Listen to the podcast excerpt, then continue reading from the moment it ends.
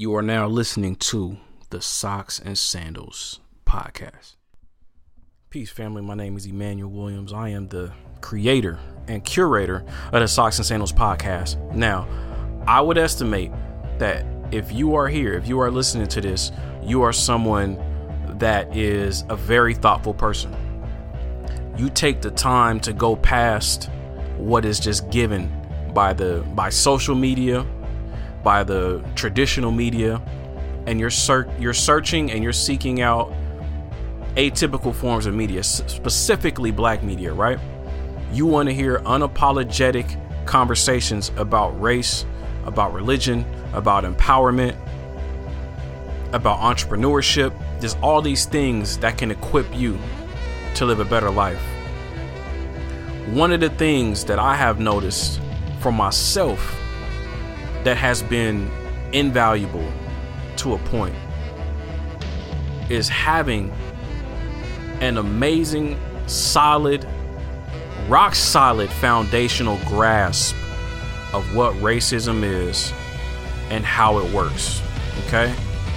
I cannot stress how important it is to know it because once everything clicked, once I had that awareness, the world changed. It's crazy. You don't know how ignorant you are until you're not ignorant, right? And as much as I would read and as much as I thought I knew, I had no idea about what racism was and how it worked. You know, we always tend to blur the lines between racism and racial prejudice. And these are two totally different things. I cannot stress how different they are and how they function. It's two totally different things. And because we as a people in America and even around the globe, because we don't know what racism is and how it works and how it operates, we are at a strong disadvantage to the actual racist that think, speak, and act in that manner and that run the world in this manner, right? And so I have created a four week digital course called Know Your Enemy. All right, and this course takes we we go back to the 15th century. All right, we go back to Western Europe, Spain, Portugal. We go back to the, to the popes. You know, Roman Catholicism. We go back to all of that. We get to the foundation. We get we get to the root of modern day racism, white supremacy. Okay, and I'm telling you, once we once we wipe out massive ignorance, then we can actually get somewhere and make progress. But the reason why we keep having similar marches, similar protests, similar messaging, we go back to the 60s. Damn, we go we go back to the 20s. You got black people fighting for the same thing. And now that there's more immigrants, you have non-white people, Hispanic, Asian, but primarily at this point in time, as we see with the George Floyd, Ahmaud Arbery, Breonna Taylor murders, black people fighting for the same thing, and even white people getting in, fighting, fighting the system. But we don't even know what the system is and how it works. We don't know how it came to be. Okay? And so until we have a supreme knowledge of what it is, we are going to continue to go in circles. I promise you. Actually, I don't even have to promise you. You can just look at history and see how things have been going. And nobody knows what to do. And be, and nobody knows what to do because they don't know what they're up against and they don't know how racism works, how it operates. They don't know when it was established, why it was established. They don't know how it dehumanizes. They don't know a racist thought from a prejudiced thought.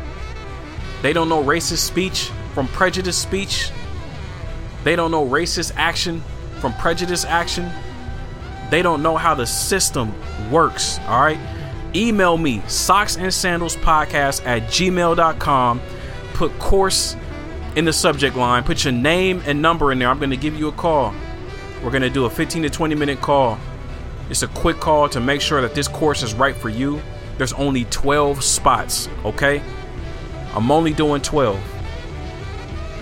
This is going to start the second week of, of September. If you're ready for that truth, if you're ready for change, if you're ready to rid yourself of ignorance, not from a shame point, but just a, a point of equipping yourself so that you can actually build. Okay? And so we can stop going in circles. Hit me up, Socks and Sandals Podcast at gmail.com. All right. Now let's get to the show with Jane Elliott and William Johnson. Grace and peace. So we'll just get, get to this thing. So you guys ready? Mm-hmm. All right. I am. All right, let's go. what up, everybody? I want to welcome you all back to the Socks and Sandals podcast, where society, culture, history, and religion collide, and we unapologetically discuss our worldviews. It's your guy, Emmanuel. I'm back in the building, whipping it up, and I have two very special guests with me. One guest, if you've been rocking with the podcast for quite some time, you are familiar with this brother. His name is William Johnson. He is a member of Team Rubicon. Um, and even before he was Rubicon, he was my partner back on uh, episodes 51, 52, and 58. We did a series on toxic masculinity. Um, but we welcome William back to the show. And William, really quickly tell the folks um, a little bit about, within like 90 seconds to two minutes, a little bit about the work that you've been doing with Team Rubicon and what you guys are all about. Uh, Team Rubicon is a um, veteran-based um, disaster response where we go into communities affected by natural disaster and um, bring them back. To, bring them back to hope. We go in um, and just restore some sanity to the insanity that happened due to Mother Nature. So it's a um, passion of mine. Um, it's my mission trip, really. Mm-hmm. So love it to death. No doubt, no doubt. And also, we have an incredibly special guest with us.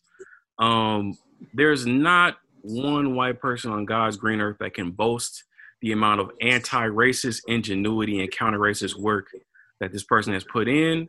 Um, for all we know, she could be the reincarnation of John Brown, verbally shooting down one racially prejudiced justification at a time. She is the creator of the Blue Eye, Brown Eye experiment. She embodies moral honesty and intellectual integrity. And she might be one of the most constructive bullies I've ever witnessed in my life. I introduce to you Miss Jane Elliott. Jane, say what's up to the people. Well, that's a lovely introduction. I can't agree with it, but I, I won't stop you. You have the right to say whatever you want to, up to a point. But look, no, no, no. Go ahead and go ahead and uh, correct where where I might may have erred or may have misspoke.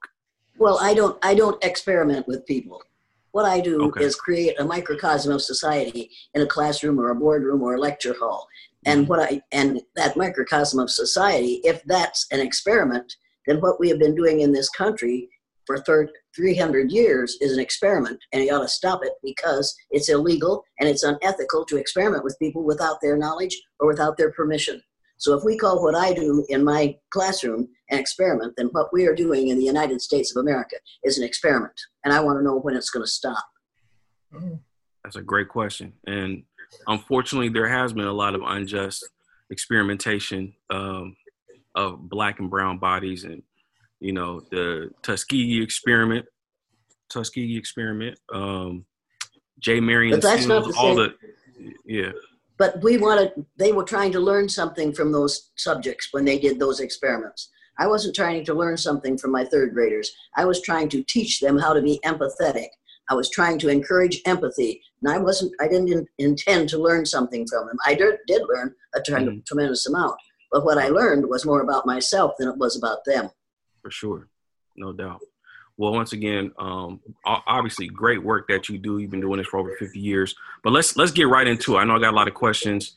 Uh, William, please feel free to jump in at, at any time. But as we all know, Jane, you know we're living through a moment in time, a very hypersensitive racial and political climate that a lot of people have never experienced. You know, those, especially those that are 40 years old and younger. Um, there have been marches, many riots over the years, um, going back to at least like Mike Brown and Ferguson and the incident in Dallas after the shootings of Alton Sterling and Philando Castile. Um, however, like in the midst of this pandemic, the murder of Ahmaud Arbery, Breonna Taylor, George Floyd, we're seeing nationwide riots, marches, and demonstrations. Um, some cities, like I can say for Portland for sure, like they've been organizing and marching almost every day since George Floyd uh, went viral. So, you know, back in '67, MLK was interviewed by NBC, and he said something. He said, many of the people who supported them in Selma and Birmingham were, were really outraged at the extremist behavior toward Negroes, as he said, but as we say today, towards Black people. Um, they were not at that moment, and they are not now committed to genuine equality for Negroes. He said it's it's much easier to integrate a lunch counter than it is to guarantee annual income to get rid of poverty. Um, it's easier to integrate a bus than to make genuine equality in education a, a reality in our schools. It's easier to integrate a public park than it is to get rid of slums. So here we are. That's what he said in 1967. We're here in 2020.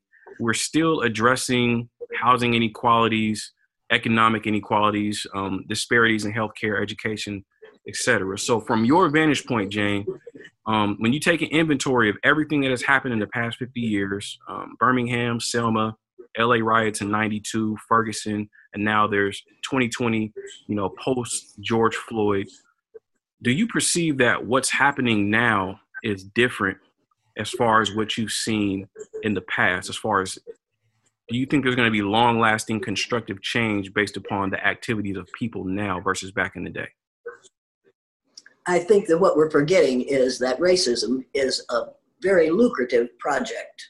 Mm-hmm. As long as you can keep a whole bunch of people down because you miseducated the whole population, then you can make money off those people by paying them less money and not having to pay benefits because you work them less than 40 hours a week, so they can't afford insurance, they can't afford good housing. You set you rent substandard housing to them, put them in that housing, and then near the downtown. And then when the middle class people want to come in and move closer to downtown, you kick those black people out and you build new houses for middle class people.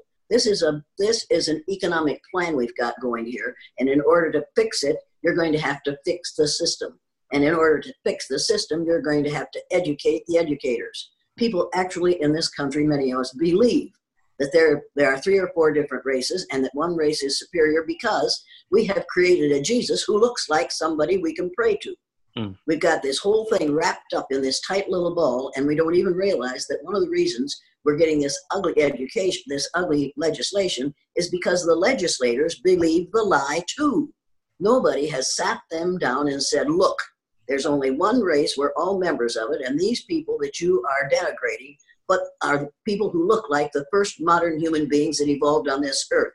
It's time for you folks to get this into your heads that there's only one race, and if we traced your DNA, Mr. Mr. Trump, I hate to say it, but because I don't want to consider him a member of the same race, but I'm afraid he is. If we traced his DNA back as far as we could go, we would find that a percentage of his DNA came from a country in Africa, just like everybody else's did, period.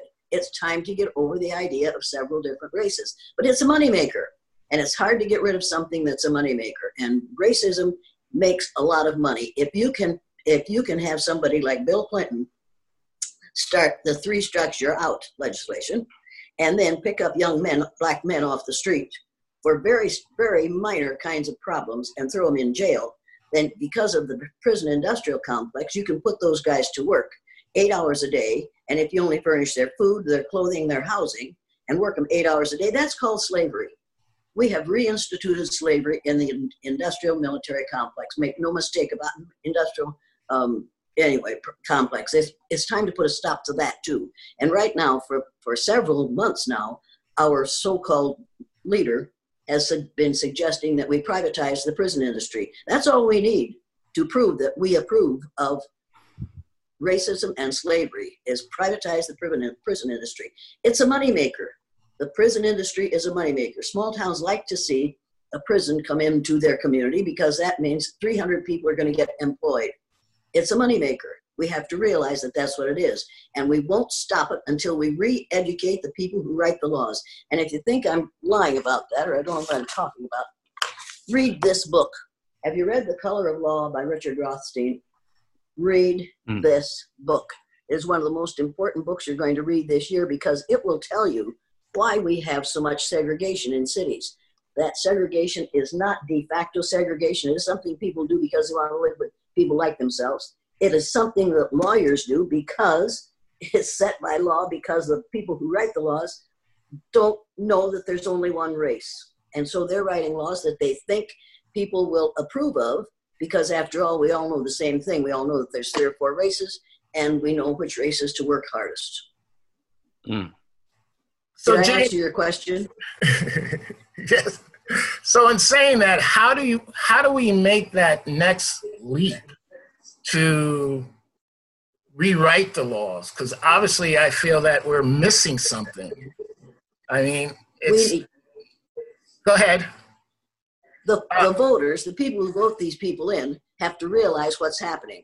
Those of you who know what's happening, and those of those of us who know what's happening, need to spend a whole lot of time saying, "Wait a minute, here's what's going on. Do you not realize we have to prove to people that there's only one race?" And there's all kinds of proof of that. If you you know if you doubt that, then you have to look at it this way: you can't cross a cat and a dog and get a dad or a cog because there are two different species. We can cross people of different color groups and get beautiful, intelligent, courageous, curious, wonderful human beings because we're all members of the same species. We have to get the idea of several races out of people's heads. And the only way to do that is by educating the educators. That means we're going to have to send these people who are going to be dealing with our children this, this fall, if we get to go to school. And even if we don't go to school, their parents are going to be dealing with them. We have to get them to read this book the racial conditioning of our children, the racial conditioning of our children. And the subtitle is Ending Psychological Genocide in the Schools. Everybody has to read this book, particularly teachers. Nathan Rutstein wrote it. The man knew what he was talking about. What we are teaching in the schools today is racism, racism, and we teach it in a racist way. Any teacher who stands up in front of a classroom and says, I don't see color, needs to have some kid say, What color is your car? and she'll know the color of her car. And then he needs to say, oh, you see color in cars and cupboards and floors and draperies, but you don't see color in skin. I think you have a problem. I think we have a problem when we say, I don't see color. I don't, I see you as a darker colored person than I am. But look at my shirt. What color is my shirt? White. White. Mm-hmm. Well, what color is my skin? Off white. off white. it isn't even off white, and you know, and so do I. it may be off, but it ain't off white. Right. I, I have I have tan colored skin, and I have. And if you don't believe that, then you need to get this. The National Geographic magazine for April of 2018. Everybody needs to read it and get this out of it. Take it out, laminate it, and hang it on the wall. Every person on the face of the earth has skin of color. So you find your color on this color chart. This is a Pantone color wheel. If we had one of these hanging in the schools in this country on the wall, instead of that ungodly map that doesn't tell the truth, if we put this up and say to the children, look, kids, every one of you have a skin color that will match one of the colors on this color wheel. I want you to go over and find your skin color. Now, I'm not going to call you by your number on this thing. You're not going to be a number mm-hmm. to me, but we are we are going to recognize that we all have different color skin and but it's all shades of brown because we all came from the same modern human beings that evolved in sub-Saharan Africa from 300 to 500 300,000 to 500,000 years ago. Now, what we're talking about here is ignorance.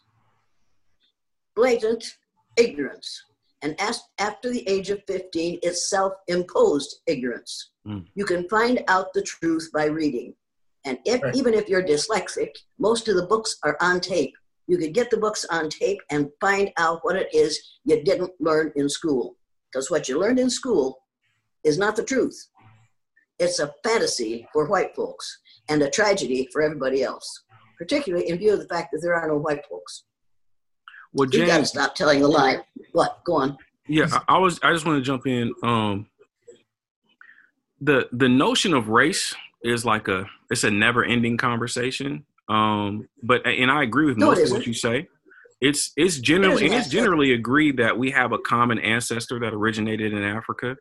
Um, and as and and I, I've also you know watched other interviews that you had and you talk about how we're like 30th and 50th uh, cousins, and basically we're all related in some form or fashion, and um, which is true. And so, as scientific and as practical as it is, um, it's easier for someone of European ancestry to say that as a like, look, we're all family, so let's let's squash this this stupid stuff. Like everything that's going on is fake, is fabricated. Um, but it's harder for someone, uh, especially of African ancestry, or just anyone all over the world that has been um, has has been affected by and mistreated by racism and white supremacy. So, you know, it's now it's, it's not necessarily about race, the issues between people. It's really, I mean, we can we can take race out of it, but then there's still ethnicity and there's still how people have been treated because of their ethnicity and where they're from. And so, what we've seen over the past 500 years, we've seen Western Europeans go all over this planet on a mission of conquest. They have mercilessly subjugated, exploited, exterminated, you know, non-white civilizations on every continent. They've operated like the Satan character in the Bible. So they go and steal, kill, and destroy everywhere that they've gone. And so um, one can intellectually say that they're not white, but you cannot deny being European, African, Asian, Pacific Islander, etc. That's your heritage, that's your ethnicity, that's where you're from. So after we shake hands and recognize that we have a common humanity, what steps do we take to propose that, like, for people of Euro- Euro- European ancestry, like, they have to reconcile 500 years of subjugation, exploitation, colonization, and extermination of melanated people. Like after we intellectually recognize that we're all one, how do we produce justice for 500 years of that? We can't change the past, but we can change what we do in the present to construct a better future. And mm-hmm. believe me, we are going to have to.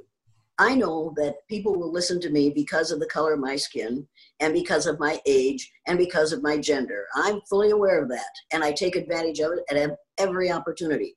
Every chance I get to tell white people they aren't white, that they came from the same place as everybody else did, it's time to get over it, that their intelligence is not, their skin color has nothing to do with their intelligence, but the way we treat people because of our ignorance about skin color can affect how intelligently we behave. I've watched young black boys be lowered, be have their self their self-worth destroyed by the kinds of things that teachers do to them. Mm-hmm. We have to educate teachers so that they realize that they they are they are prisoners of the past just like everybody else is. White people are prisoners of the past and they're prisoners of the lie. It's time for them to give it up. It's time for all of us to give it up. We all, all, every one of us is a human being, and every one of us should have the right to be treated fairly.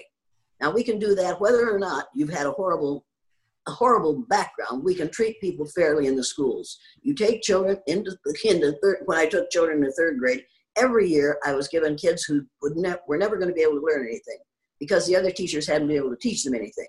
I consider them able to learn because I know how to teach, and they learned in my classroom. What we need to do is educate educators so that they have are, can do away with the myth of race and the myth of the superiority of those who have less melanin in their skin.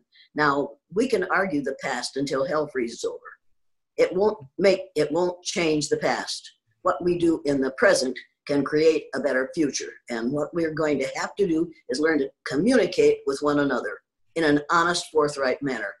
And I don't, I don't uh, pull any punches. Quite frankly, I know that black women, every black woman in the United States or in the world, knows more than I do about racism because they've lived with it. I'll not forget in a long time, probably ever, the black woman who stood beside me when we were talking about differences. And the audience was composed of the department heads in a major university and administrators, 250 of them. And I asked them if they saw any differences because the first first person who spoke was a white woman, and she said, "Why do we have to talk about differences? Similarities are more important than differences. I think we're all more similar than we are different." I said, "Okay, I'll show you." So I had a tall white male stand on my left and a taller black female stand on my right. And I said to that audience, and I hoped that they would pass this test. I said to that audience, "What's the first difference you see here?" And what do you suppose they said? What would you expect them to say? Well, they said height. I said, all right, we'll deal with height. So we dealt with height. And I asked the, and, and long blah, blah. And the black woman said, there are some other issues to deal with. I said, yes, I know. This man has power because of his height. What other issue, what other difference do you see? So they said gender. So the man has power because of his gender. The black woman said, but there are some other differences to deal. I said, we're going to get to them. I asked them again. They said age. We dealt with the fact that the man was at his age was okay, but he'd never get to be my age. Asked the black woman, is your age, does your age give you power? No. But she said there are some other issues to deal with. I said, I know it. These folks have passed, have flunked the test three times. Let's see if they can get it right. And finally, somebody in the audience of the educated folks, folks said, color. I said, Are you talking about hair color or skin color? She said, Skin color. I said to this tall white male, Is your skin color important to you? He said, I never have to think about it. Now think about that. He never has to think about it. He has several degrees. He has several advanced degrees, but he never has to think about the color of skin. I was just appalled that he would say it out loud. And I said, Does your skin color give you power? Yes. I said, Is there anything that you fear? I'm not afraid of anything. So I said to this black woman, Is your skin color important to you? And she paused a long minute. And by now there was one tear slow, slowly sliding down the left side of that beautiful woman's face. And she said, I'm going to say something now I've never said out loud before. And I said, And that's because? She said, Because I'm ashamed of it. I said, And that would be? She said, I have two children. Both of them are girls. I prayed when I was pregnant both times that I wouldn't have a son. And I said, and that's because, she said, because I didn't want to think of what would happen to him, and I didn't want to think what I would have to do when I lost him. Now, if that doesn't do it for every one of those so called educated people in that group, I don't know what will.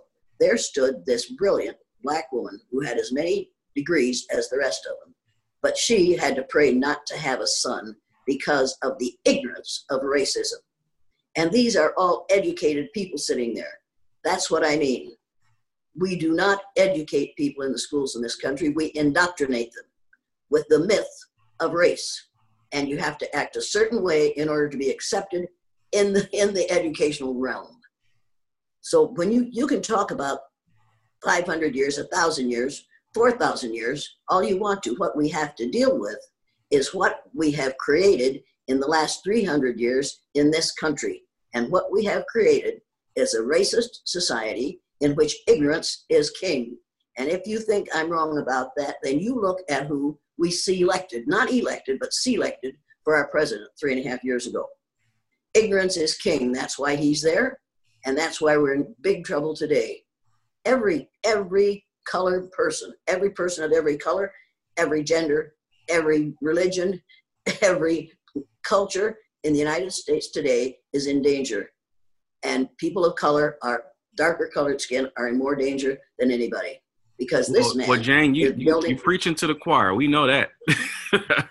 two but two you, big two big ones, black wait a minute. Are you two the big only black ones who are men know that. Uh-huh. Are you are you the only ones who are listening? Because if I'm just talking to you two, that's a waste of my time and your time. right, right, right. hmm Do you really think that every young black male realizes how fantastic he is? Do you really No, think that all. every young black five-year-old male knows that when he goes out that door, he has the right to be treated fairly and he has the right to demand fair treatment? Do you really think they know that? Somebody needs to tell them that. And their mothers tell them, but then they get to school and the teachers tell them something entirely different, not only in words, but in actions and behaviors and treatment. And that's what I mean. I know you know all this. hmm You Mhm. know, you don't need to talk to me. I'm fully aware of that. But I don't think that the 5, 7, 14 year old male knows all this. hmm And I know that young black males who are really, really bright are encouraged to dumb it down in order not to act white. You've heard kids say that to one another, and so have I. We deliberately lower our expectations for males of color. And we do it and, and we do it because we're ignorant. Hmm So if, You if know we, that. go ahead. Go on. No, I was going to say, so it starts with education, but then there's another system that we have to fight outside of you know, the government. Now we have to fight education, uh, the educational system. I am a uh, high school teacher, and I go in class and I hear and I say, that's not right, but they say, well, this is the curriculum.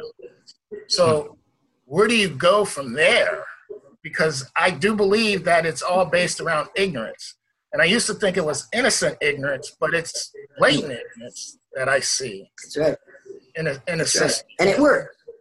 Right. It works. You have to understand that it works. And if you were if you were a, an old white woman like me, you'd go into a classroom, you'd close the door, you'd open your textbook to the page you're supposed to be on that week, and then you'd teach what you chose to and the principal would come in and he'd look at the page you're on in your textbook and he'd nod and, and put his other hand in his pocket and leave the room like, yes, she's doing it right. And then I'd go right, and the kids would grin and I'd grin and we'd go right back to learning something that wasn't in the textbook, but something that we could apply when we walked out the door. I think that good educators don't follow the standard curriculum. They don't do it. They treat the bare bones of that and then they build on that to teach kids something that is valuable and something that will be worthwhile for them in the future outside the classroom. Because mm-hmm. there's a whole life outside the classroom that you're getting these kids ready for. And you don't get them ready for it by teaching that Columbus discovered America or that all the fabulous things that were ever invented in the, on this earth were invented by white males. Right. So I didn't I didn't follow the standard elementary curriculum. So my kids knew a whole lot more when they got to fourth grade than their teachers did. And it drove their teachers crazy because those kids knew things that they weren't supposed to know. You're supposed to wait until we get to that. I've had teachers say to me when I was in college, wait until we get to that place in the textbook and then we'll, I'll answer your question. No. When a kid asked a question in my room, I'd answered it then. We dealt with it right then because that was what he was interested in. And then we went back to what we were supposed to be doing that day. Mm-hmm. There are there are teachers and there are educators. Teachers dispense right. facts and figures to get kids ready for the end of your testing. Educators lead people out of ignorance. Well, Jane, you know, eh, I believe that education is definitely foundational, um, but it, it is it is one of many components to be able to eradicate racism. But I think a, a lot of times um, people perceive racism to be mistreatment, you know. But but what I've what I've discovered over the years is that racism isn't isn't merely just mistreatment based upon the color of your skin racism is a a symptom. It is a side effect of what what it what we're really facing. Racism really is white supremacy. Like there is no mistreatment of color if there was no supremacy, no hierarchy of colors. And so white supremacy isn't just ignorance. It isn't just mistreatment based upon skin color. It's also um it's also the the entertainment system, which is dominated by people, pale face ignorance. It's also the economic system, which is dominated by pale face ignorance. It's also in, uh, labor, politics, religion, sex, war. It's all these systems, and so one can be one can be educated properly, but also they go to church and they're going to be miseducated. They go to school or they, or, or they go to work, they're going to be miseducated. And so, and or they're just going to be socialized in a way that is going to basically undo or go against everything that teacher Jane just taught them.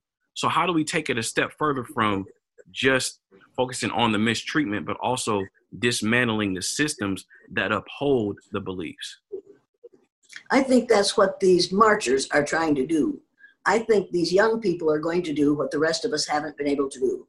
I think someone somewhere somehow has gotten to them and said, look, you're all in the same boat together, and this boat is going to sink unless we plug these holes. And the holes we're going to need to plug are economics and labor and government, and all those holes have to be fixed. But you will not fix them until you get these people educated to the fact that there's only one race, and this idea of white superiority is a flat out lie. We've got to educate people, and I, you don't like the word education, then you've got to pound it into people that there's only one race and we're all members of it. And that person that you are going to abuse because you are ignorant about skin color, you're not going to abuse that person because that person is one of my members, one member of my race, which is the human race. And I will not tolerate that. Now, that may sound old fashioned and that may sound simplistic, but you will not cure these other problems because they are all based on race until you cure the problem of racism. You won't do it no matter what you do. And if you read The Color of Law, you'll realize why you won't do it until you get people educated to the fact that there's only one race and you cannot discriminate against people because of your ignorance about skin color. It's not about skin color, it's about ignorance. And ignorance means not knowing. So most people just do not know. I'll never forget my dad when he saw the first film that was made in my classroom. He was 59 years old. And after it was, he was a farmer, had been a farmer for years. He had raised six kids, lost one. So he had, he had seven kids, lost one, raised six. After it was over, this 59 year old man in his bib overalls, farmer, stood up, took his red handkerchief out of his back pocket, wiped his nose, blew his nose, wiped his eyes, and said, I wish somebody had taught me that when I was nine years old. Now, after that, you could not have my father around if you were going to tell a racist joke. He would look at you and say, uh, Are you going to finish that? You sure you want to start tell that? Because if you do, I'm going in the other room. And he'd go in the other room when the boys started telling racist joke. He wouldn't explode, he'd simply walk away. We need to simply walk away from those who are determined to perpetuate the myth of white superiority. We do not elect a person to say, well, there's good people on both sides in that Charlottesville mess. No, right. there weren't good people on both sides. There were good people on one side and the bad people were on the other side. And they were bad because they'd been miseducated and they thought that they were superior because of the lack of melanin in their skin. Can you think of something more ignorant than that? Right. So, Jane, when you were doing your exercise in your school and you continued to do it, what was the pressure from your colleagues? What were they saying to you? oh, they, they, didn't say. They, see, see that that's funny because um, I have been socially uh, distanced for 52 years. Okay. They didn't say anything to me. They said things about me. They said things to the school board about me. They tried to get me fired because if I was right, they were wrong. I was right.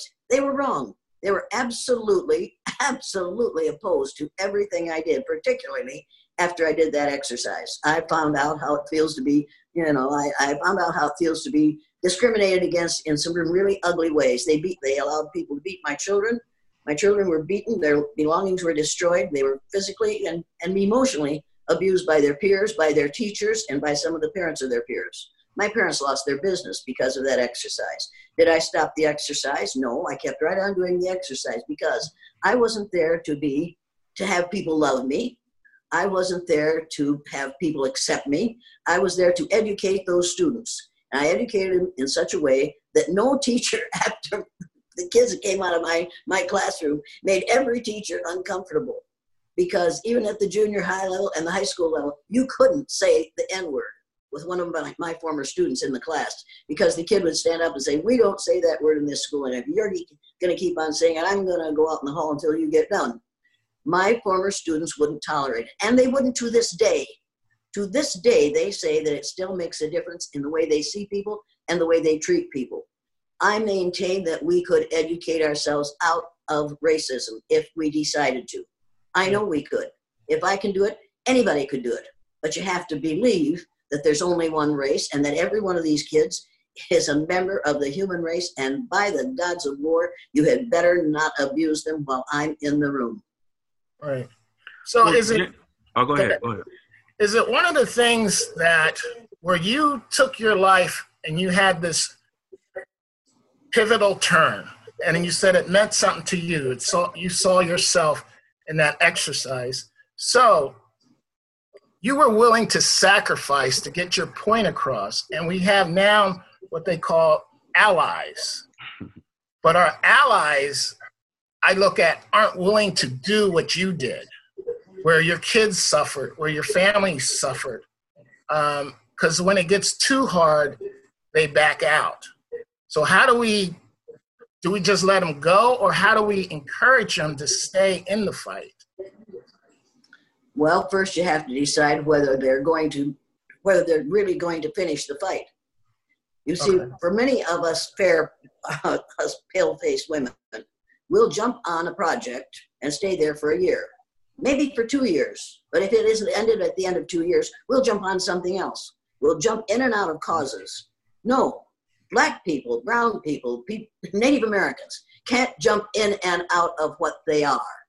They are there, and that's where they're going to be, and they have a right to have this country treat them according to our principles. We have, they have that right, you have that right, I have that right. But as I get older, I realize that I have fewer and fewer rights in that area.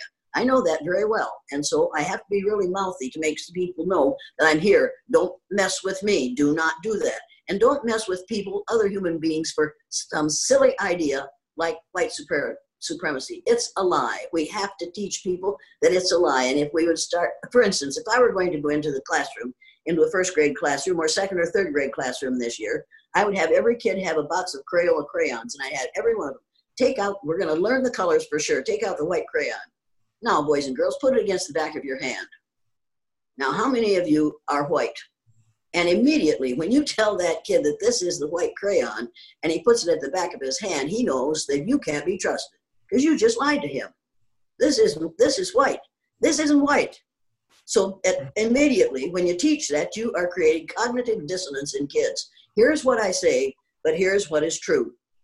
And you have to tell the truth, and we have to start telling the truth. If we would just tell the truth in that one area, think of the difference we could make in how a child feels about himself, herself, or the children, the rest of the children in the room. Look, kids, every one of you has a different colored skin, and every one of you is on the on the Pantone color chart. So let's just realize that human beings come in different colors. You're all equally human and you're all equally valuable to me and you're all equally able to learn and I'm equally able to teach you because I've taken special courses to treat, teach kids who are dyslexic. And I know educators will say there's no such thing. Well, I'm sorry, but there is.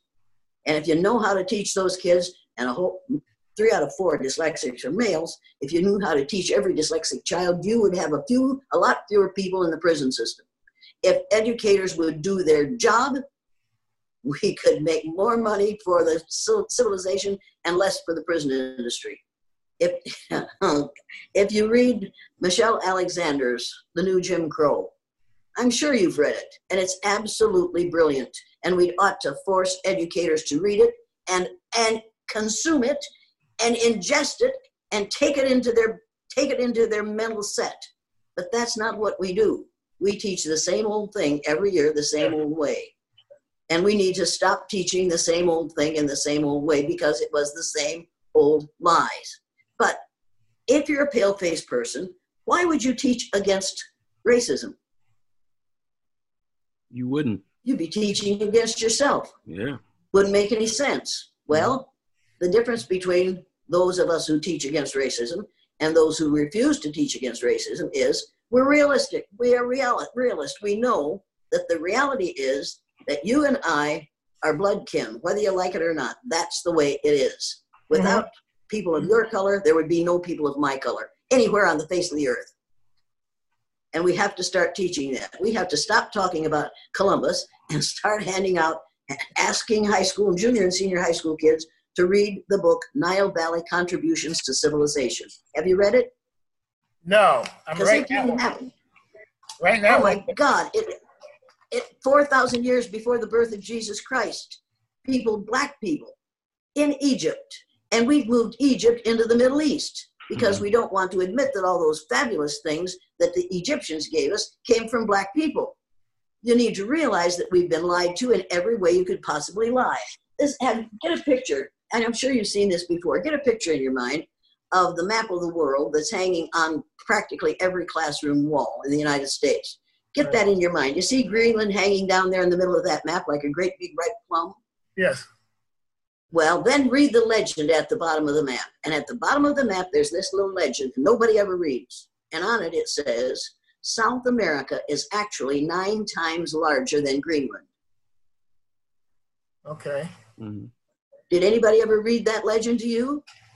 No here's here is the Peters projection map. Find Greenland on this map. See Greenland up here, this teeny tiny little thing? That's right. the actual size of Greenland. And look at the size of South America. It is nine times larger than Greenland. Now, does this make a difference to you? Yes. Sure.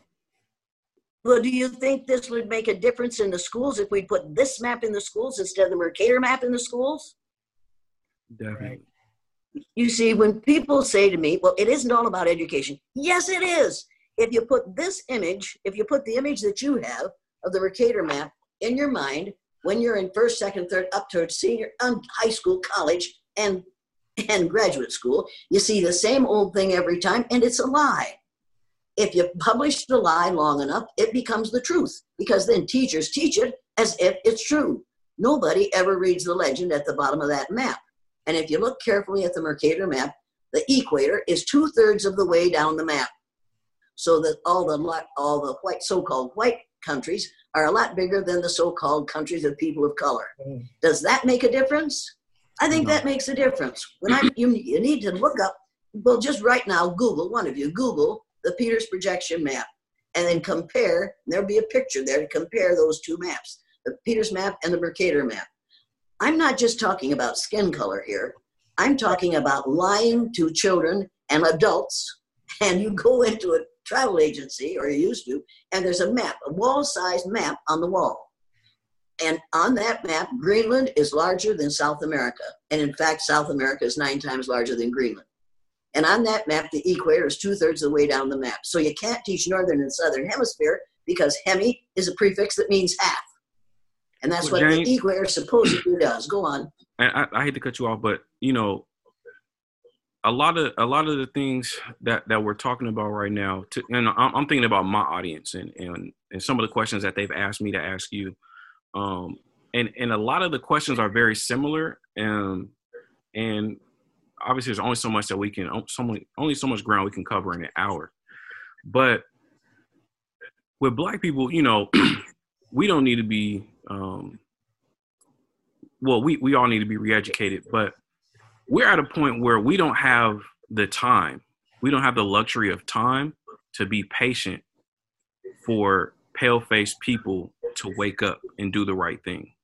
You see what I'm saying? Because all not, over all over asking. the world, all, all over the world, we have seen what they are capable of, whether they're properly educated or not um, they're not going to give up their convenience or comfort of having a privileged position. A lot of people are going to, they may have individual revelations, but they don't want to be ostracized from their group.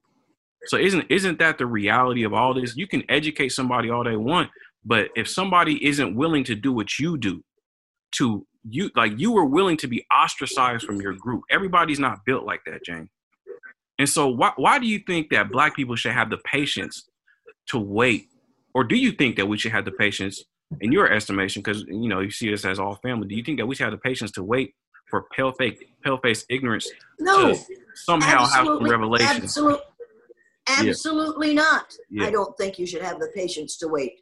And I think that those young people out in the streets all over the world right now are proving that you best not have the patience to wait that those young people haven't had to wait much, maybe maybe 18, 24, 30 years. Mm-hmm. But I know black people, and so do you, who have waited for 95 years and still don't have it. So no, right. those those kids aren't going to wait. They're going to say, we're going to make the difference and we're going to make it now. And I'll tell you why they're going to. Because white folks are scared. They're scared to death right now because they know that in this country, within 30 years, white people will be a numerical minority in the mm. United States of America. That's it. That's the truth. And that's the reason pale faces are getting really scared. We can scare them into making a change because when I, every time I do a speech anywhere, some pale faced woman says, if they get power, aren't they going to want to treat us the way we've treated them? And that's the major fear that's going on right now. And what we have to do is convince young males and females of color that they can handle this situation. They can do it better than it has been done. And the way they're going to do that is prove to people who pale faces that we don't want to get even with all of you. I asked that when Angela Davis and I were on the same panel, and I and some woman asked that. I said, "Well, let's find out if they all want to get even with all of us." Well, every person in this room who considers himself or herself a member of the black race and wants to get even with all white folks, if you want to get even with all white folks, please stand. Three young black males stood up, and the rest of them turned and looked at him like, "Are you crazy?" And this woman, this white woman, looks so much more comfortable. I said, Now, see, they don't want to get even with all of us. But let's be honest about this, shall we? Well, every black person in this room who wants to get even with one or two white people, please stand. They all leap to their feet, shouting and laughing and high fiving one another and tickled to death. And I said, here's the problem. Here's the answer to the problem. If you want to be treated fairly in the future, treat people fairly in the present. Behave in such a way that you aren't one of the one or two they want to get even with. Now, I think that black children don't realize that we, what we call white people are only 25% of the population of the earth. 25% of the population of the earth is composed of pale faces. The other 75% is composed of people who are more colorful and more intelligent and more so called Christian, more moral and more capable and more creative. And they aren't allowed to show any of those because we compare them to people and force them to live down to our lowest estimate of them. The, the, a drunken man, white man lying in the gutter, can say, Well, at least I'm white, because being white seems to be all right. It isn't. We all know it isn't. We all know that we've lied and we've cheated and we've stolen, and we are right now, as always, attempting to build an empire. I realize that's what we do.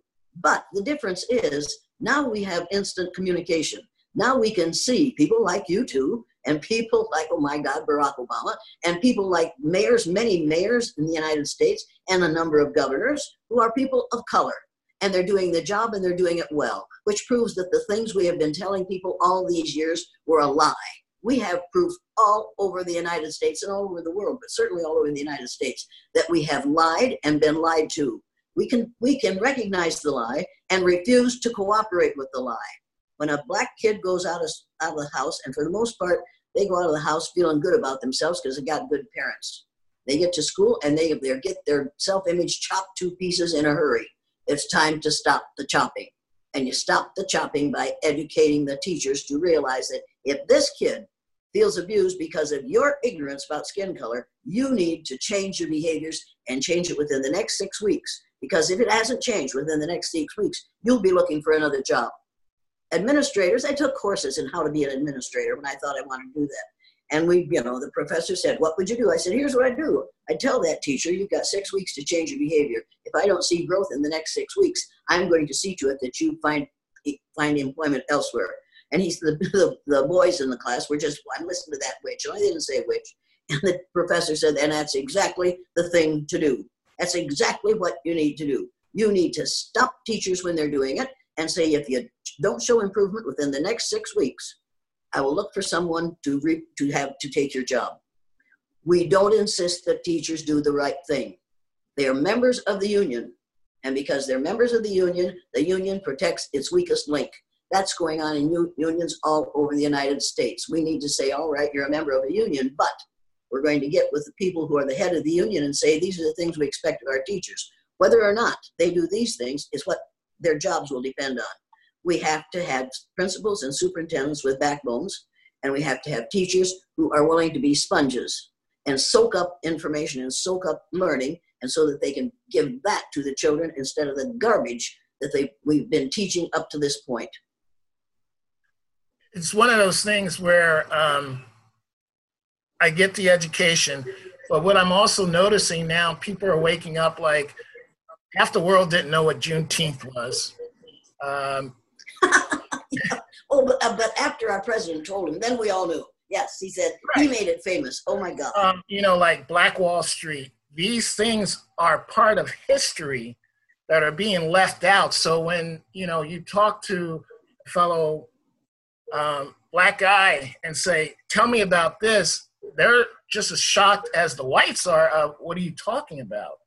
And then you see that, so we talked about Juneteenth, now we're going to make it a holiday. So I always feel that they're always throwing scraps. We'll give you this holiday, but we're not going to change. And to me, I think it's time for us to say, we're going to take this scrap and we want more. Like when they're trying to defund the police, they're throwing little bits. We'll give you the anti lynching, but we won't give you um, what is it? The um, indemnity. So how do we fight against that besides just saying no? I worked with a group in Australia, And three of the members of the group were members of the police department two males and one female who was, I think, a little older than I was. And after the exercise was done, the woman was crying, and the two young men were just shocked and shamed and embarrassed and said, "We didn't know. We didn't. We ne- I never knew." And I talked to a man from Australia yesterday who has sent me a list of things that happened at the hands of the police police departments in Australia. These are things that we don't. They didn't know. They didn't know how it felt to be in that position. No pale-faced person has any idea how it feels to be judged negatively on the basis of a physical characteristic over which you have no control for a whole for a, a lifetime. When I put through people through that exercise, they know I'm the only one who's doing it, and it's only in that one setting, and they know it's going to end when I go home or when they stomp out of the room, which some of them do because they can't take it. Pale faces can't take for an hour being treated unfairly on the basis of a physical characteristic over which they have no control. So they leave. And then we talk about the fact that they have the freedom to leave. What we have going in this country needs to end, and it needs to end now, but it will not end until we have people in the police department who have to go through the kind of treatment that blacks go through at their hands all day, every day. And they won't know that until we have teachers who force them for a day to go through what black boys and girls go through every day. And somebody will say, and they always do, oh, God help me. Some liberal white female invariably will say, How dare you put those little children through that horrible exercise for a day? You have traumatized those children. And when I say to them, How dare you put children of color through that exercise for a lifetime? Doesn't that traumatize them? And every time that female says, That's different, they're used to it, they can take it. I've had people say that to me in working for US West, US West Direct, Public Service of Colorado, all kinds of corporations, all kinds of places. We have people saying, That's different, you're used to it, you can take it. I can't take it, I'm not used to it. That's what they say. And it doesn't occur to them. For instance, when people in Riceville found out that I was doing that exercise with my third graders, up at the, the coffee stop, these grown men said, why is she doing that in Riceville? We don't have any right, racism in Riceville. We don't have any N words. And he didn't see that, and neither did anybody else see that as a racist remark. You can't say we don't have any racism and then say we don't have any of those people. It's like saying we don't have any sexism because we don't have any women. Get, get real. You see, it's the common vocabulary. We are using 15th and 16th century vocabulary and philosophy to deal with 21st century problems. Mm-hmm. And I think that anybody who's going to insist on maintaining their, their idea of white supremacy then has to go back and dress the way they did in the 15th century, travel the way they did in the 15th century, get their information the way they did in the 15th century, eat the way they did in the 15th century, and have that kind of medical system. I think Jenny, if we're going to live in that business, then that's what we need to do. And you know, and I know, that the reason we have made progress on the face of the earth is because of the brilliance of a whole lot of people of color. Right. Jane, wouldn't, don't you think that what's what's going on and what has what has been going on is not necessarily ignorance because nobody told me any better because you just you just explained and also I've seen in and the exercises that you do, people just flat out deny um, their their position or that they've been or that someone else's discrimination is worse than theirs. Um, but doesn't doesn't this all come down to uh, survival? You know, doesn't this really come down to the fear of genetic annihilation? If I allow myself, um, if I allow everyone that that is that is melanated an equal playing field, a level playing field, then I won't be able to compete with them. I won't be able to stay stay in control and stay in my privileged nice position because no group wants to give up their privilege. And so isn't this about, you know what, if if I keep them here, then I can survive because I know that my numbers are down all over the globe. I know that we're not um, um, procreating and reproducing. I know that the sperm count is low in males of, of European descent all, all over the globe, and it's been it's been decreasing. Um, just like Brexit, I know if I continue to let immigrants come in, then melanated people are going to outnumber non-melanated people. They outproduce us So this is isn't this more or less about genetic annihilation? Not just not just because I'm. Do you do, wait? Wait, do you even think that the average person walking down the street even knows genetic annihilation? No, it's but it's, it's subconscious. Our, it's, it's subconscious. Wait a, wait a minute. We can talk about subconscious bias and conscious bias until hell freezes over. But that won't solve the problem. And we can use words of four and five and six syllables, and that solves the problem. You're going to have to talk in the language that the average human being in the United States understands. And here it is. You either change your behaviors today or you're going to suffer greatly tomorrow. Now, if you want your children to survive in the future, you better change your ideas about miscegenation because the hole in the ozone layer is getting larger and larger. And as the hole in the ozone layer gets larger and larger, more and more sunlight enters our environment, and more and more pale faces are going to suffer from melanoma, which is a skin cancer which can spread throughout your body, which happens because you don't have any protection from the dangerous rays of the sun. Now, you can tell that to people in one and two and four syllables, and they can understand that, and then they can say, Oh my God, maybe I better be nicer to these people who are going to be running this show in the future. If people your age who are pale faces want to survive to be my age, they better change their behaviors now. Because the time you're, by the time you're my age, you will be in a majority group instead of the minority color wise in this country. That's a fact. We have to stop. In the first place, we don't teach real history. We teach a lie that we made up to make white folks feel good. We don't teach history. But being being the majority doesn't doesn't right? mean that you have power. But being a majority has what? nothing to do with a, a, power structure, a power dynamic. The but, the, but the, the pale faces in South Africa have never been the majority, but they have all the power. But it can have something to do with it if you have intelligent, if you have civilized and and educated human beings, if you have people who know the truth instead of the lie, if you stop allowing your your morals to be dictated by the picture of a white man hanging on a cross, that might be a step in the right direction if we would teach people that in the Bible it says that Jesus had woolly hair and feet of bronze. We might think about that occasionally. This this miseducation starts pre-birth and it continues until after you're dead. We need to make pale-faced people aware of the damage that is being done to them by their own ignorance. And I'm I'd, re- I'd really love to say that we can solve this problem by talking about the past, or that we can solve this problem by making payments to black people. But if you're going to do it that way, then first you have to pay off the Native Americans, whose land we took, and whose homes we took, and whose people we killed in the millions. No, they, they got paid. They got paid. We'll have they, to, they have land. Oh, really? Mm-hmm. Oh, they, really? They have land. They have you reservations, and they also have oh, economic. Oh, yeah. And oh, would you like to talk to taxes. me about reservations and what a wonderful payment that is? Would you like to be on a reservation? Do hey, you? Would you be willing to? Would all the black people in this country be willing to take a reservation? That's what. That's what the Nation of Islam was asking for. Well, it, was that a smart thing to do? I don't think it was. I don't, I don't it, think. It, it depends think it, on. It depends on who's who's driving that that car. Out, who's the captain? Go on the Navajo. Go to a Navajo reservation and see if you think you'd like to live that way. No, I've I've, I've been to a reservation. I've been to a reservation in, uh-huh. uh, in Did Montana. you think it was a really comfortable place to be? Say it again. Do you think it was a really comfortable place to be? The way that they were living, no, I wouldn't. I wouldn't live like that.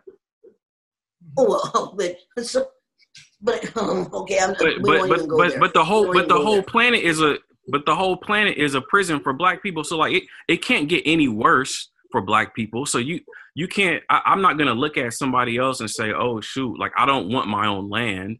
I don't want a shot at that. I would never say that. A black person is not gonna they say, I don't I don't want to have a chance to to create my own civilization and my own society. Everybody wants that chance, and everybody deserves that chance. And black people deserve reparations in the form of land, in the form of cash payments, and in the form of some type of tax consideration.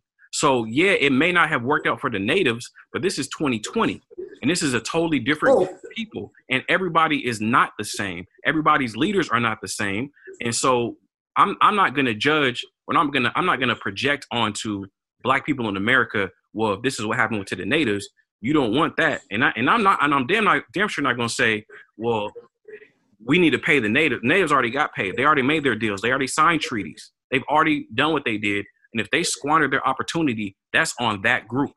Now it's time for this group to get its opportunity and to get its reparations. But you are saying exactly what I have heard white politicians say. We got ours, now you got your you get yours. We got we worked hard to get what we have. We suffered to come over here. We were willing to kill people in order to, to have this land. We got ours the hard way. You get yours the hard way. You're yep. saying exactly the same thing. You're saying the same thing that pale faces have said to Native Americans, and they're saying it to you, and now you're going to say it. This is not the solution to the problem. Until we start saying to ourselves, look, every one of us deserves to be treated fairly. We're going to treat one another fairly starting today. We can't fix yesterday but we can arrange for tomorrow to be better for all of us. But, every but single one of us. Jane, and let's, you let's, cannot have you cannot have a civil society as long as you are behaving in uncivilized ways. And that's what white people are be doing right now. People of Jane. color are trying to teach them how to behave, and we refuse to listen because we think they are inferior to us. We're well, wrong. After, after, after, um, after, like once again, I'll go back to this question. After 500 plus years of stealing, killing, and destroying, subjugating, exploiting, and exterminating people, what do white people deserve? Well, if they got what they deserve, they wouldn't still be alive. But we don't get what we deserve. We get what we ask for, and what we got is a, a is a country that is split down the middle because of the ignorance of people who would vote either refuse to vote at all because they didn't like who was running, or who would vote to select this fool. And right now, we are living with the consequences of our behavior. If you sow the wind, you will reap the whirlwind. And that is exactly what is happening to people in this country today. We are in deep doggy doo doo because of the way we have behaved in the past and because we put in place somebody who doesn't know enough to. We won't talk about that, but the man is um, danger, and we have we have selected a man who is dangerous, and we have members of the Senate who will go along because he can decide whether they get money for their campaigns. They know what they're doing and they know what he's doing. And this is terrifying to me that we don't have enough people who are willing to stand up and say, no, we're not going to let this happen. November 4th, November 3rd, we could change this. We could prove that we know what's going on and we will not tolerate this anymore. Elie Wiesel said, You must not tolerate the intolerable. If it's intolerable for my cousins of color, it's intolerable for me. I won't tolerate it. I don't have to tolerate it. And you can argue with me until hell freezes over. I still won't tolerate what we're doing in this country. And I still, and I, and I will not sit idly by while people say it's all unconscious bias. Unconscious bias or conscious bias, we need to be taught the truth instead of the lie. And we need to be forced, we need to, instead of teaching the three R's, of reading, writing, and arithmetic, and only one of those begins with R, we need to teach rights, respect, and responsibility. If we taught rights, respect, and responsibility, we wouldn't have to worry about color. We wouldn't have to worry about racism. You deny somebody their rights when you treat them unfairly because of your ignorance about skin color. You have not you have not given them their rights and you haven't respected their rights and you haven't shown them any respect. Every human being on the face of the earth deserves some respect, and even that one in the White House deserves some respect, and we are responsible for the way we behave. What happened in the past, I can't fix, but I am responsible for fixing what I can in the present. And I'm not going to deny that it's happening, and I'm not going to say, well, we made a lot of money off these people in the past. I am saying we need to stop making money off these people in the present and see to it that we divide the spoils of war, war up among all of us. And the United States of America is the spoils of war. And I'm tired of hearing this country called America because America is everything from the northernmost point of Canada to the southernmost point of South America. And you can't build a wall on the southern border of the United States to keep all the Americans, only Americans in, because you'd have to.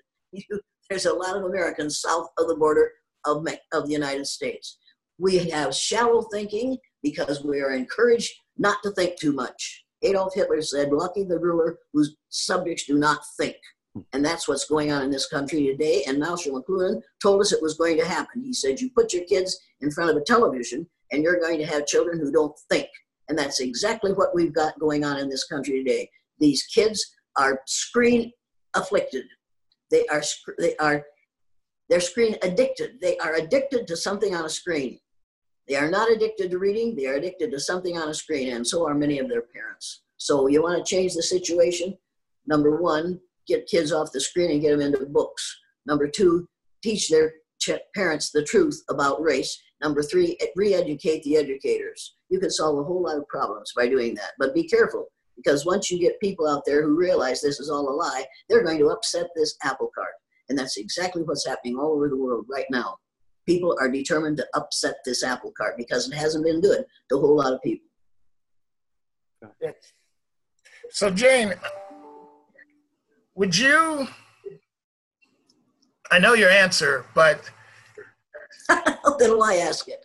Because I got to hear it from you. You would do this all again, wouldn't you? You would do. You would do this all again. Like if God gave you a mulligan to say, "Do your life over again," you would do it. You would do this fight again, wouldn't you? Absolutely, I would. Absolutely. I'd marry the same man.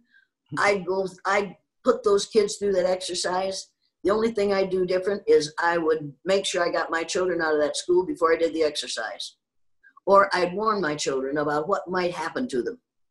And I would say to them, look, we've got a bunch of ignorant people here, and they're going to come down on you like ducks on a June bug because of what I'm about to do. My husband warned me. He said, You're going to lose your job. I said, Well, if I lose my job because I teach the truth, I don't want to teach in Riceville. I did. I the the school board threatened, and the superintendents. I had three different superintendents, three different principals. I do the same thing again. I would do it more, and I would do it every year, and I would insist that the teachers go through the exercise. If I could put every educator through the exercise, I could change the face of humankind because I could change the way they treat people. Right. And most people of color have been through the damned exercise. Yes. You know it, and so do I. But right. we pale faces haven't been through the exercise. And I've had men wear contact lenses, yet contact lenses, blue eyed males come into that exercise wearing brown contact lenses because they didn't want to go through the exercise as blue eyed people. And I God is as God is my judge, we've had that happen. And Linda Giller has stood there beside me and say, That guy's a brown eye. Not today. He's a he's a he's a blue eye. Not today. He's got he's wearing contact lenses. We've had that happen because white folks know what's going on and they don't want to have it for their own. They it's all right for it to happen to somebody else because they don't see people as other than the other. They don't see people as one of ours. They see them as the other. We have to teach people that they are not the other. They are part of this race. We are all part of the same race. And when we get that into their heads, you're going to see a huge difference in the way we treat one another.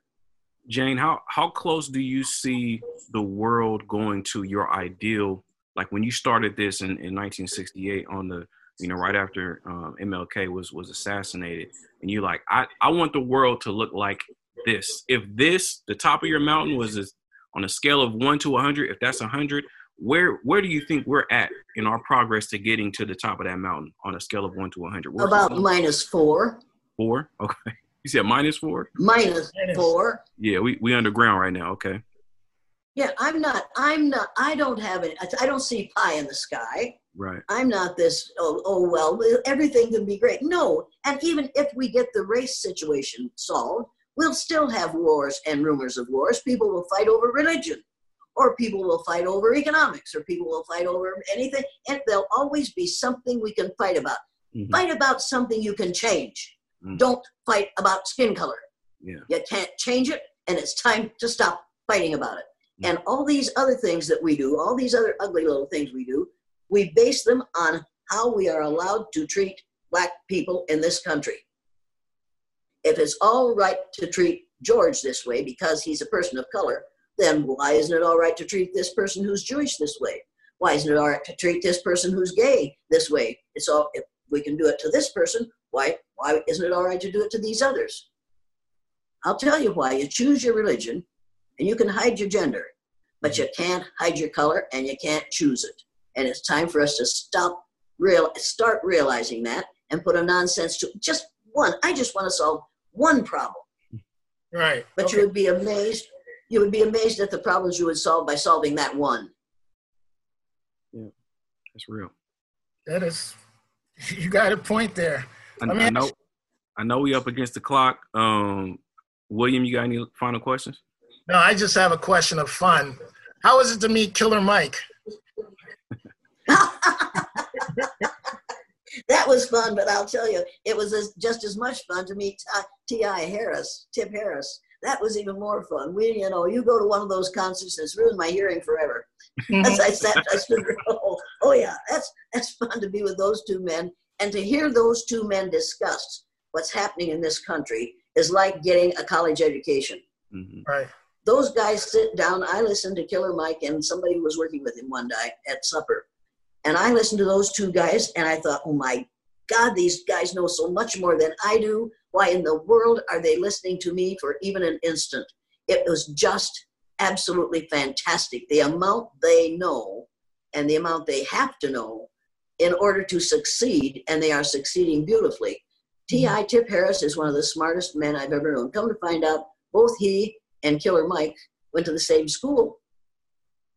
Okay. And Tip Harris, Tip Harris was in jail. So, you know, they just, they have so many experiences. And in spite of what white people think about them, say about them, say to them, they are succeeding. And who was it said, no power on earth can stop a man with a dream or an idea whose time has come. Mm. No power on earth was able to stop Martin Luther King Jr. We killed him, but the dream is more alive now than it was then. And no power on earth is going to be able to stop the idea of one race.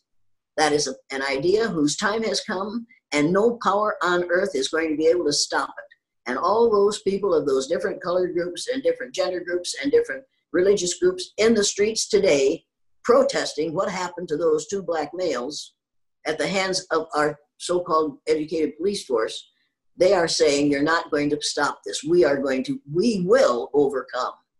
Right. We as a world, we as a country will overcome this racism because we aren't stupid. You can't fix stupid.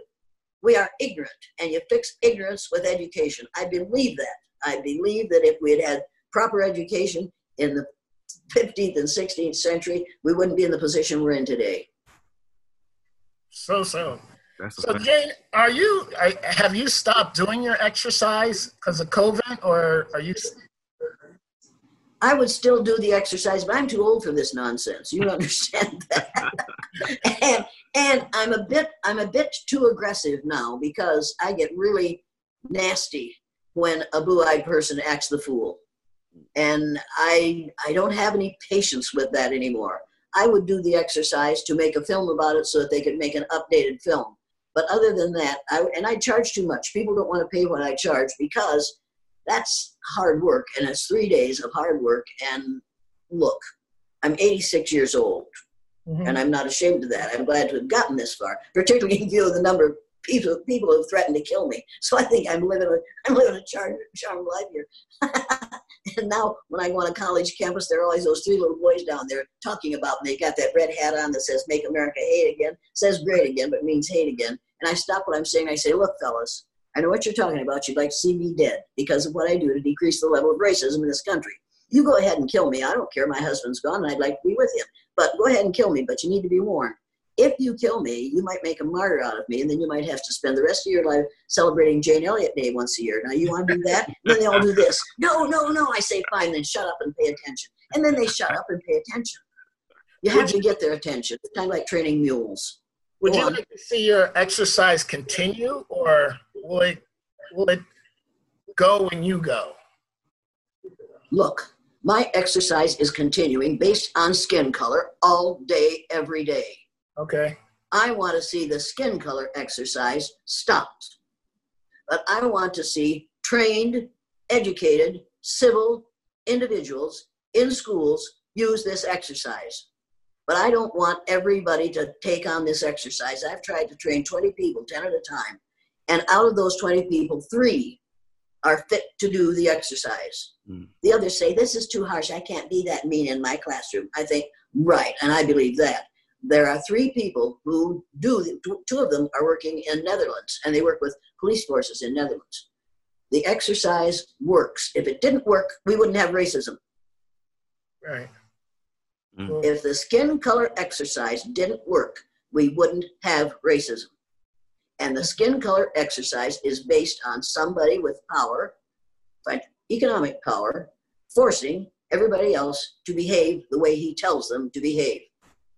And it's working better now, the skin color exercise, in this country because we have that kind of person in the White House, which ought to be called the president's residence. Because right. I remember when I remember when Richard Nixon said to a group of white reporters, I'm trying to save the White House for you white people. And I thought, oh my God, is that what this man is about?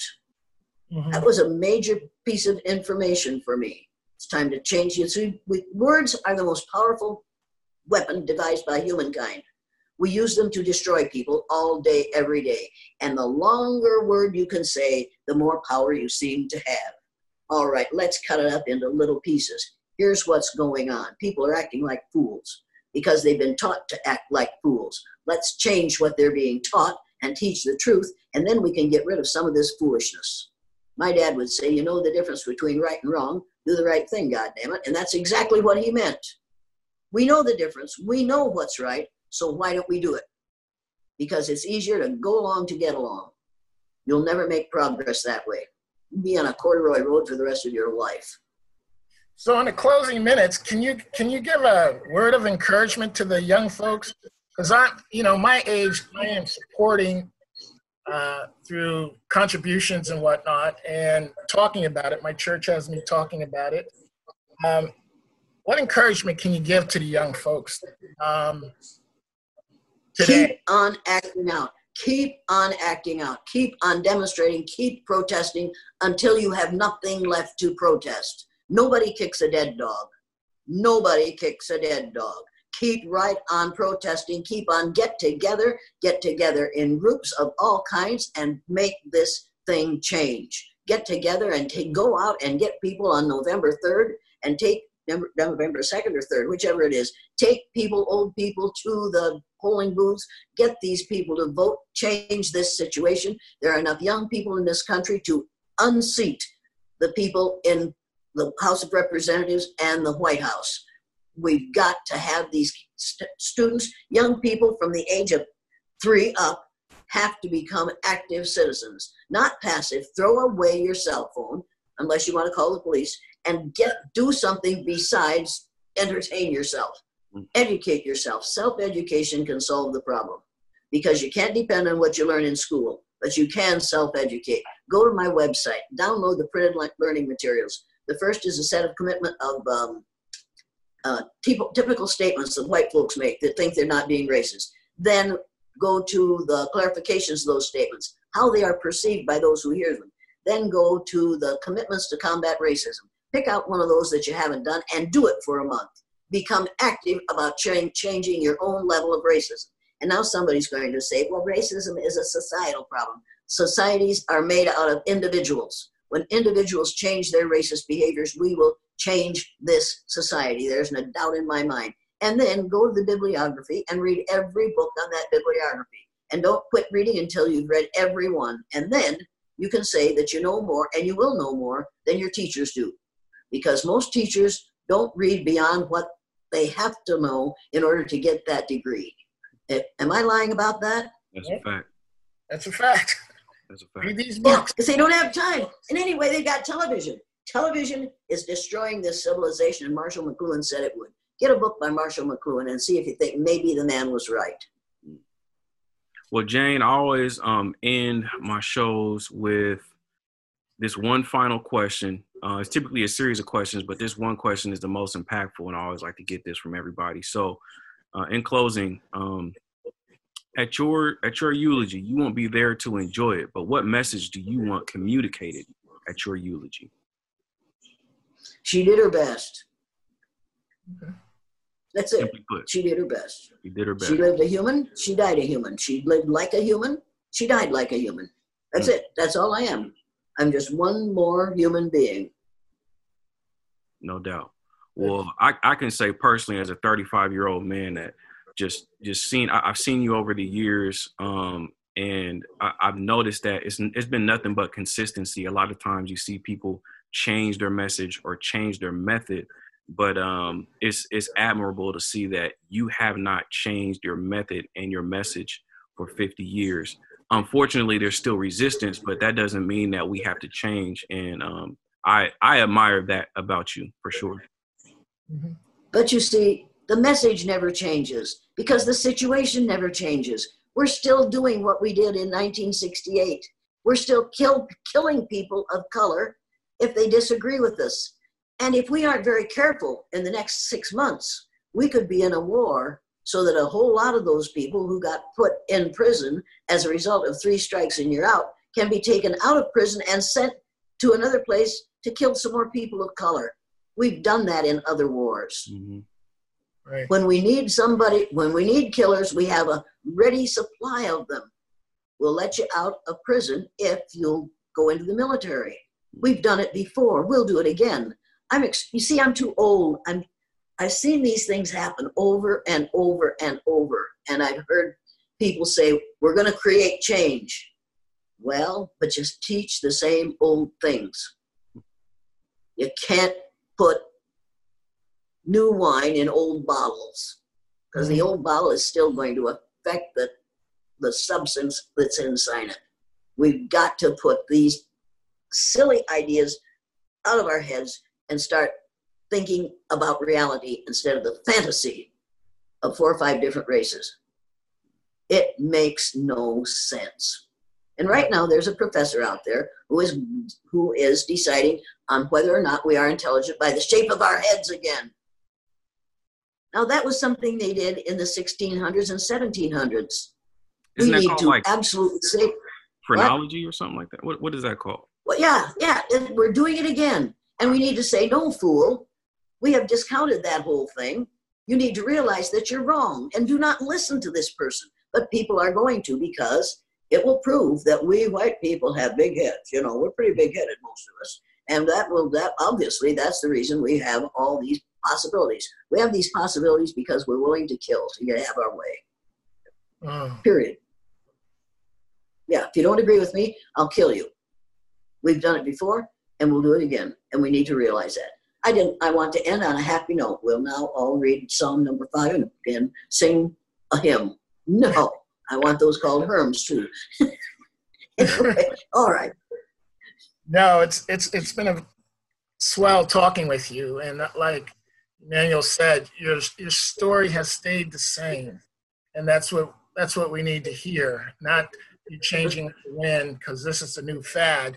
Yours has always been consistent, and I truly. The situation has changed the same, and if you haven't seen this magazine, for, and in this magazine is a map that showed where we came from and how those brilliant black people moved from the area of the equator and populated land masses all over the face of the earth. Now, this map should be up on the wall of every classroom in every school in the United States of America because it tells the truth about where we came from and how we got where we are. And they did that without any modern technology, and I want to know how. You want to talk about brilliance?